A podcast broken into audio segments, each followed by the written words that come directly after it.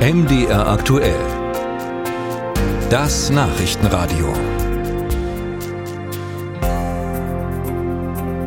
Veteranen der Bundeswehr sollen künftig einen eigenen Gedenktag erhalten. Das Vorhaben scheint spätestens seit dem Wochenende eine breite Mehrheit im Bundestag zu haben. Die Ampelfraktionen haben sich darauf geeinigt und die Unionsfraktion ist sowieso schon seit längerem für einen solchen Tag. Im Gespräch ist der 12. November. Dieser Tag gilt als Gründungstag der Bundeswehr.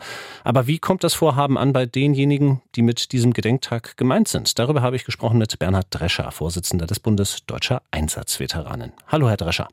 Ja, schönen guten Tag, Herr Kröger. Herr Drescher, erstmal ganz allgemein, ist so ein Veteranentag Ihrer Ansicht nach die richtige Form der Anerkennung? Es ist ein Teil der Anerkennung, möchte ich mal so ausdrücken.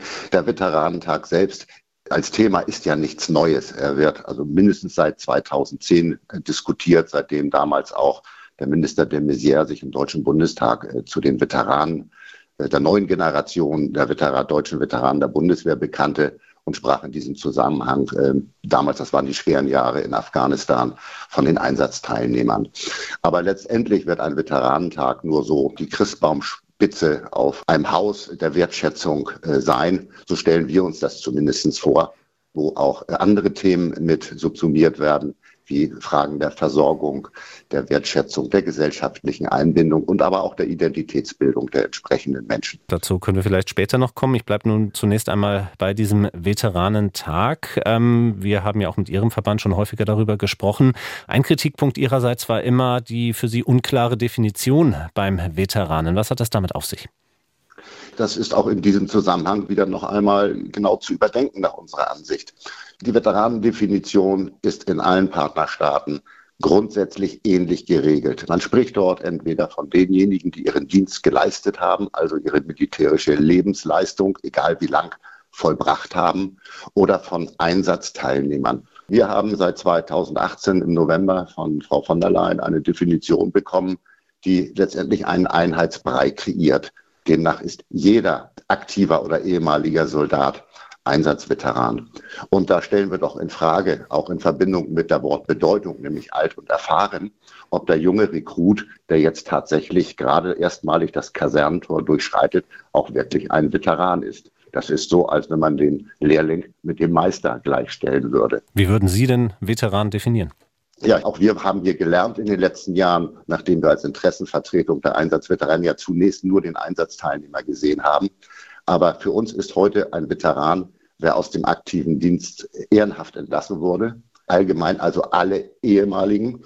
Und ein Einsatzveteran ist der aktive Soldat, ein ehemaliger Soldat oder auch ein Zivilbedienster, der an einem Auslandseinsatz oder einer einsatzgleichen Verpflichtung der Bundeswehr teilgenommen hat.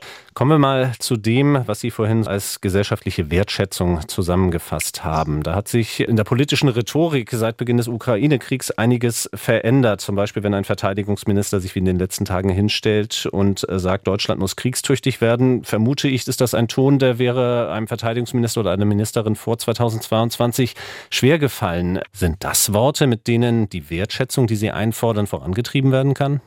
Ja, also sicherlich wird mit diesen Aussagen erst einmal ja, für unsere Gesellschaft vielleicht sogar ein Schreckmoment äh, kreiert. Ja, kriegstüchtig. Das hört sich natürlich sehr brachial an. Aber äh, der Begriff alleine ändert ja an der Situation nichts. Eine Armee und auch die Bundeswehr musste eigentlich schon immer kämpfen können. Und das ist eine Kriegstauglichkeit. Von der Grundfähigkeit der Armee hat sich hier sicherlich äh, mit dieser Aussage nichts verändert. Da ist natürlich vieles zu tun, das wissen wir alle, Material, Personal, Ausbildung.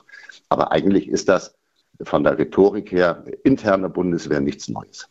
Und wenn wir mal von den Politikern weggehen zur Gesamtgesellschaft, wie ist da Ihr Eindruck? Hat sich dort seit Februar 2022 etwas maßgeblich verändert in den Rückmeldungen, die Sie vielleicht auch bekommen? Ja, also Rückmeldungen bekommen wir natürlich erstmalig von den Einsatzveteranen und den Menschen, äh, um die wir uns kümmern, um die Einsatz von den Einsatzgeschädigten. Die werden natürlich durch solche Begrifflichkeiten aufgeschüttelt und zum Teil auch wieder getriggert und an ihre alten Einsätze erinnert. Aber sie wissen letztendlich alle, dass es in dieser Situation, in der Europa wieder ein Krieg stattfindet, äh, schon wichtig hat, es auch klar zu formulieren. Denn wir reden ja viel zu oft äh, relativ verwaschen in der Politik. Und das äh, wird eigentlich als positiv empfunden, weil hier wird nun gesagt, um was es tatsächlich geht. Und unter diesem Aspekt kann man natürlich auch vermuten, dass der Veteran und der Einsatzveteran zukünftig nicht unwichtiger wird.